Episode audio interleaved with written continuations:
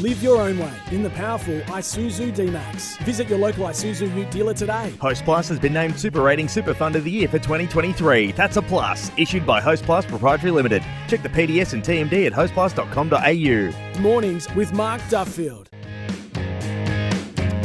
Hello, everybody, and welcome to the Toolkit Depot studio out here at Optus Stadium in Perth. Looking out the window, it's a oh, I can feel the transition taking place from autumn to winter, unfortunately. And autumn is lovely in Perth. Winter is still winter. It's great to have your company, but we are brought to you by Isuzu Utes. You can live your own way in the Isuzu D-Max. Let's get started with some Isuzu D-Max four-wheel driving you to work. Four points about West Coast and Fremantle to start us off. Point one, the Eagles will wait until they get news about Jermaine Jones' surgery on his ankle before they commit to taking a second pick at the mid-season rookie draft. They will definitely take one pick. If I was them, I would be taking two. As I mentioned on Scotty and Goss for breakfast a few minutes ago, if nothing else, the second pick will add durability to a fragile squad. Last week, club chairman Paul Fitzpatrick told us they needed to start planning for the worst outcomes with the returns from injury of their senior players.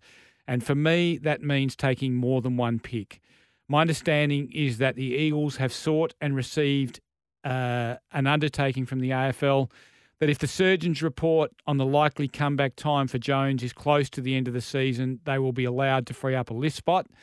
My argument would be that Jamie Cripps, in particular, might be touch and go enough for the Eagles to take at least that one extra pick, add some durability to their squad, get some stability into their WAFL team, create a better environment for their young players to develop in.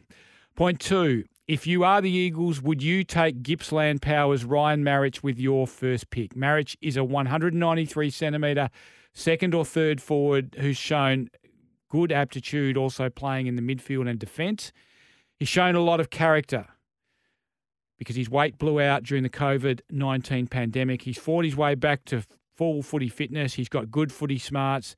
He's said to be a very popular figure amongst his teammates, and he's said to be okay with a move to Perth to play for the Eagles. There appears to be a general consensus that he is either the number one pick or the number two pick in this draft. Do you want the mid sized tall with a number of uses, or would you prefer the big bloke with a specific use, like Claremont's Jack Buller? Huge competitor, 199 centimetres tall, 100 kilograms heavy, comes at the ball with some serious intent. What do you think? Point three Can Fremantle win a challenge to Jaeger O'Meara's one match ban for the dangerous tackle on Melbourne's Charlie Spargo on the weekend? O'Meara pinned Spargo's left arm and took him to ground with momentum, which is the exact action that has gotten players suspended throughout this year. I have just one query on the one match ban. Did Spargo's head actually hit the ground? I know his hair brushed the ground, but Charlie has a lot of hair. He certainly bounced up like his head didn't make any contact. And can a player be suspended because the action is likely to cause injury if the action did not result in the head hitting the ground? I suspect that'll be a big part of what the Dockers will argue at the tribunal. Can they win? The AFL tribunal stance on these issues so far this year suggests they won't, but it's a fascinating question. It's going to be a fascinating case. Point four if you are the Freo match committee and O'Meara's ban stands, who is the player that comes into the team for him against Richmond? Is it Neil Erasmus, the teenager who did nothing wrong when he was brought into the team for two weeks to replace the suspended Matt Johnson? Or is it Will Brodie, the big bodied mid who played so well last year and polled more Brownlow votes than any other Dockers player other than Andrew Brayshaw? Brodie polled 11 votes in the Brownlow last year, folks. The pair had virtually the same number of disposals for Peel in the WAFL victory over West Perth last weekend. Who is ahead in the pecking order at Freo right now? What do you think, folks? You can let us know on the Tempur at Bedshed text line. That is 0487 736 736. Or you can call us on our open line. That is 13 12 55.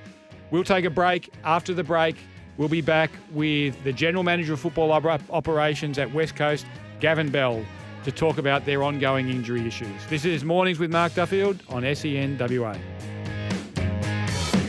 Live your own way in the powerful Isuzu D-Max. Visit your local Isuzu Ute dealer today. Host Plus has been named Super Rating Super Fund of the Year for 2023. That's a plus. Issued by Host Plus Proprietary Limited. Check the PDS and TMD at hostplus.com.au. Mornings with Mark Duffield.